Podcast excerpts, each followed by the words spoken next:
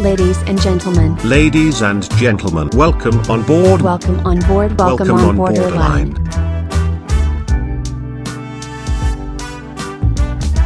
Quando poggio la mia mano sul corpo di un'altra donna, tutto il rimpianto della tua carne mi sale alle labbra. Qui troverete esperienze profonde di vita vissuta, una cronaca di fatti al confine tra pubblico e personale, appunto cronache di un borderline.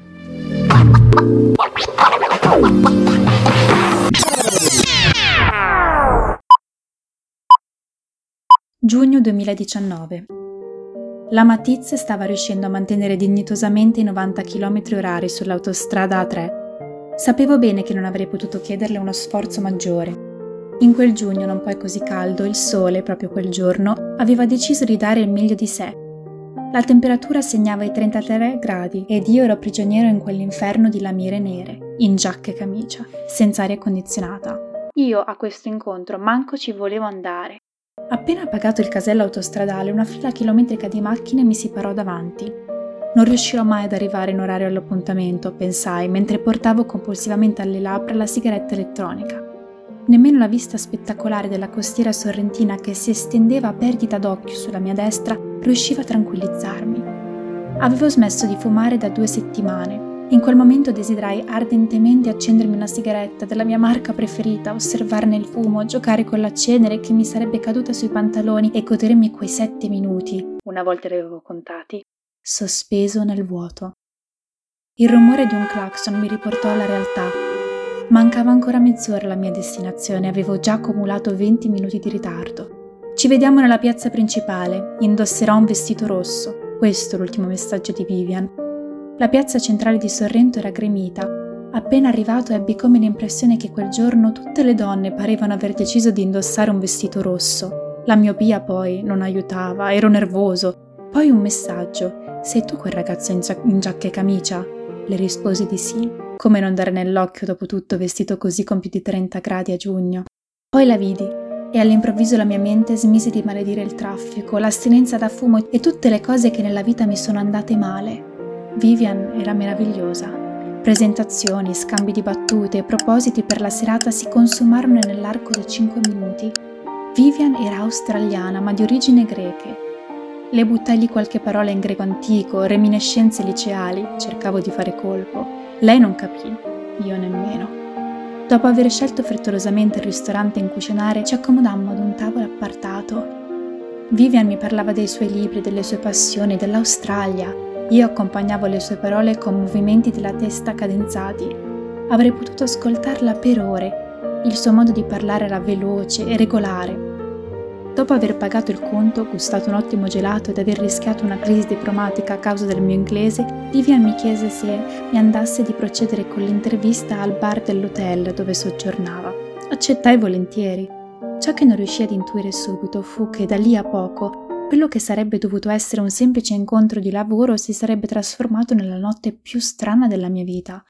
Arrivati nella hall, Vivian mi disse che aveva l'esigenza di caricare il suo cellulare, pregandomi di seguirla nella sua stanza.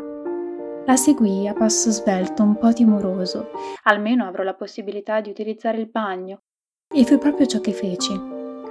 Ti dispiace se registro la nostra intervista? Sai, ho una pessima memoria, le chiesi. Non ricevetti alcuna risposta.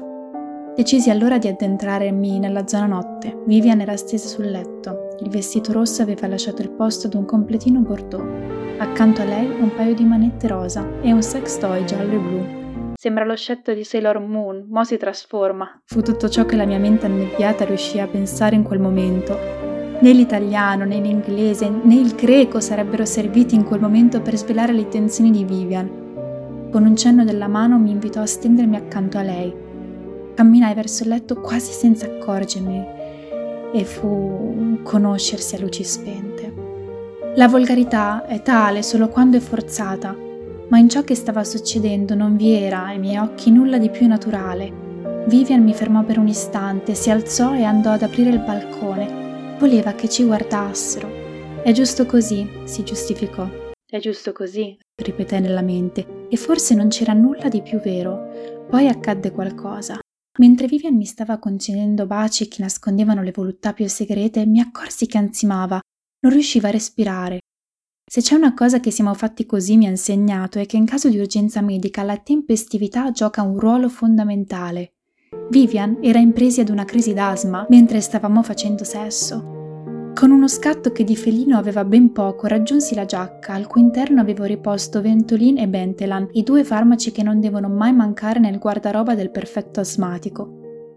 Le portai l'inalatore alla bocca. Vivian intese che stessi cercando di fare un qualche giochetto strano. Ma ti pare? Mi sorrise e l'allontanò. Andai allora sulla pagina di Wikipedia riguardante il farmaco, impostai la lingua inglese e glielo feci leggere. Si convinse. Sembrava quasi dispiaciuta. Dopo aver risolto l'urgenza, riprendemmo da dove eravamo stati costretti ad interrompere. Eppure non fu questo ciò che mi fece pensare che stessi vivendo la notte più strana della mia vita. Sudati e sfiniti ci mettemmo sotto alle coperte. Vivian mi baciava il collo con stanca ostinazione fin quando il suo respiro non si fece più pesante. Si era addormentata. Mi girai a guardarla. Possono due labbra giustificare un'esistenza? L'unica risposta che mi venne in mente, la più naturale, fu di sì. Mi addormentai anch'io, sognai canguri e mese distese. Ero felice, una felicità semplice e banale, la più genuina. Sono passati cinque mesi da quell'incontro. Per due settimane ho faticato a dormire. Non ricordavo su quale lato dormire da quando avevo diviso il letto con Vivian. Una volta al mese la misteriosa ragazza australiana mi chiedeva di raggiungerla ad Adelaide, dove viveva con la nonna.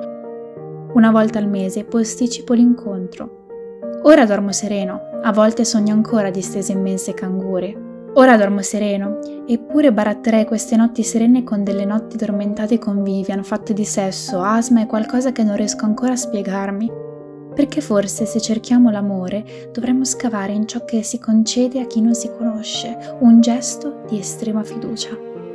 Ora dormo sereno, eppure non mi basta più.